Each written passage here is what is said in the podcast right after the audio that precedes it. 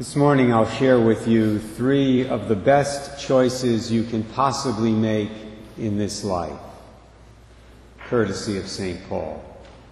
They're found in the very first line of today's second reading from 1 Thessalonians 5, where St. Paul says, Rejoice always, pray without ceasing, in all circumstances give thanks.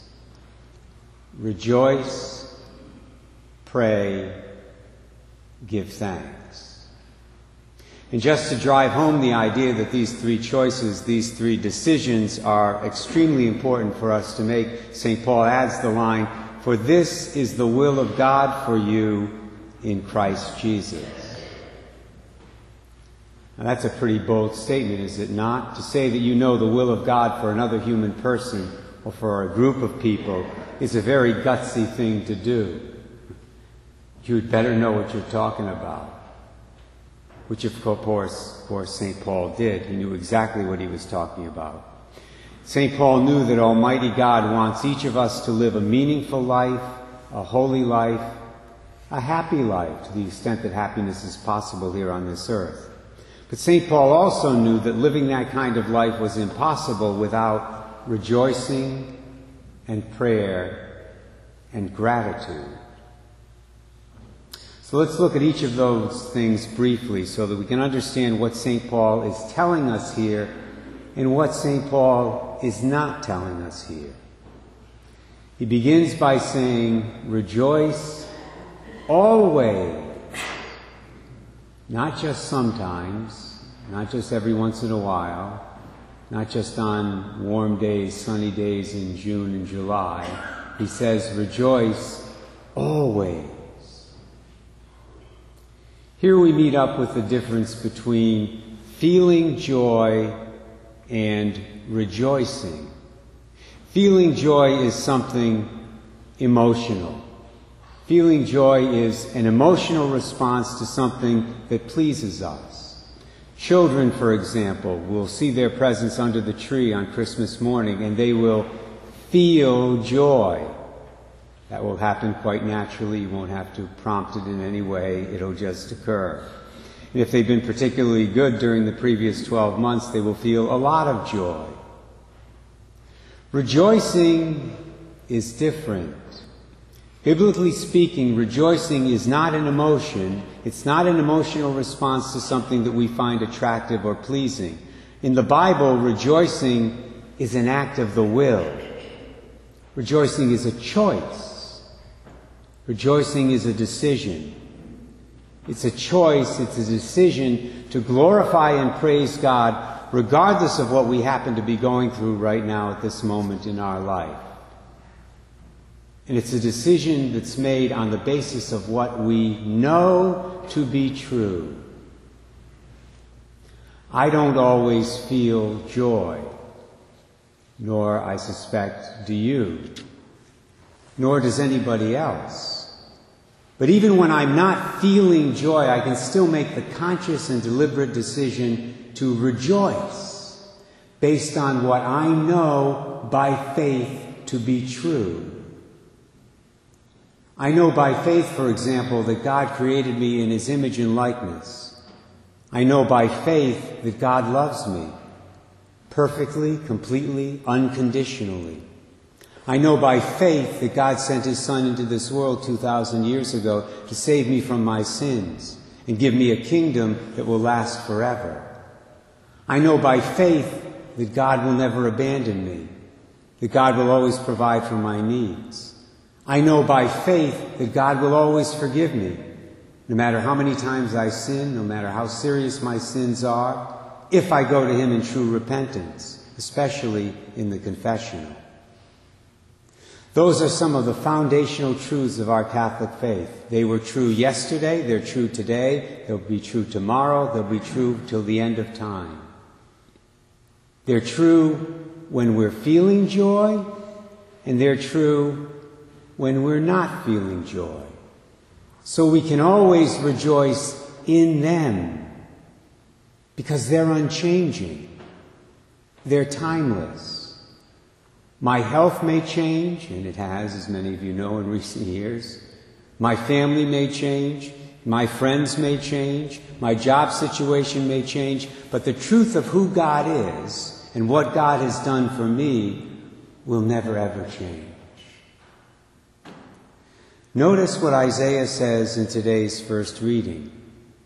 He says, I rejoice heartily in the Lord. That's an important qualification. Not in the things of this world, not in the good circumstances I happen to be experiencing in my life right now, but in the Lord. Mary says the very same thing in today's responsorial psalm, which really wasn't a responsorial psalm. It's part of her Magnificat, but it's put in that place today. Mary says there, My spirit rejoices in God, my Savior. So you want to know why so many people find it difficult to rejoice at this time of the year? It's because they're attempting to rejoice in something or in someone other than God. They're attempting to rejoice in the people and the things and the changing circumstances of this world. That's a big mistake. Mary and Isaiah and St. Paul knew better than to try to do that. Hopefully now we do as well. After he tells us to rejoice, St. Paul then tells us to make the choice to pray, and to pray without ceasing. Now, what is that all about? Is St. Paul telling us that we should say Our Fathers and Hail Marys at every moment of every day on our knees?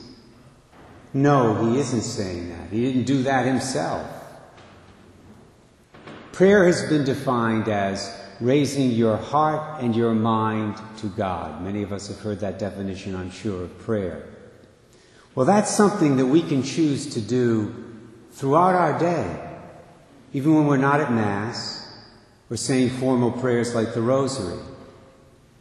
Perhaps you've never thought of this before, but the fact of the matter is, to the extent that we make God the reference point for what we say and do in our daily life, to that extent, we're raising our heart and mind to the Lord, to Him. For example, if we're constantly trying to discern and carry out the will of God during the course of the day, we're actually maintaining a prayerful spirit, even if we're not here at Mass, in church, or saying formal prayers or making a holy hour. In that sense, it is possible to pray without ceasing. Which brings us to the third choice St. Paul tells us to make. He says, In all circumstances, give thanks. In my Thanksgiving Day homily this year, I spoke about Robert Emmons. Some of you will remember this. You were here on Thanksgiving. Robert Emmons is a professor of psychology at the University of California, Davis. He's a professor who has spent the better part of his professional career researching the subject of gratitude. What it is, why it's important, how to cultivate it in our lives, etc.